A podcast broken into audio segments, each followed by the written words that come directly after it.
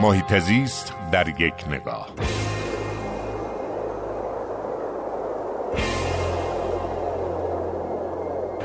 حرکت جالبی داره در اصفهان شکل میگیره. یک NGO قراره در شهریور ماه افتتاح بشه.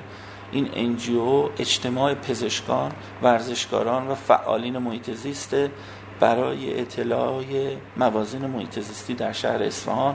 بزرگانی مثل استاد کربکندی تلاش کردن که این NGO رو شکل بدن. همچنین چند پزشک حاذق اصفهانی از جمله دکتر صالحی، اورولوژیست مشهور، همه به این دریافت رسیدن که اگر قراره که ورزش به شکلی با کیفیت در شهر اصفهان همچنان دوام داشته باشه، اگر قراره که ما بریم در حوزه پیشگیری عمل بکنیم، باید به محیط زیست بیشتر بها بدیم. محیط زیست رو اگر بهش بپردازیم یعنی به حوزه پیشگیری پرداختیم. پیشگیری هم در حوزه ورزش و هم در حوزه پزشکی میتونه به داد ما برسه.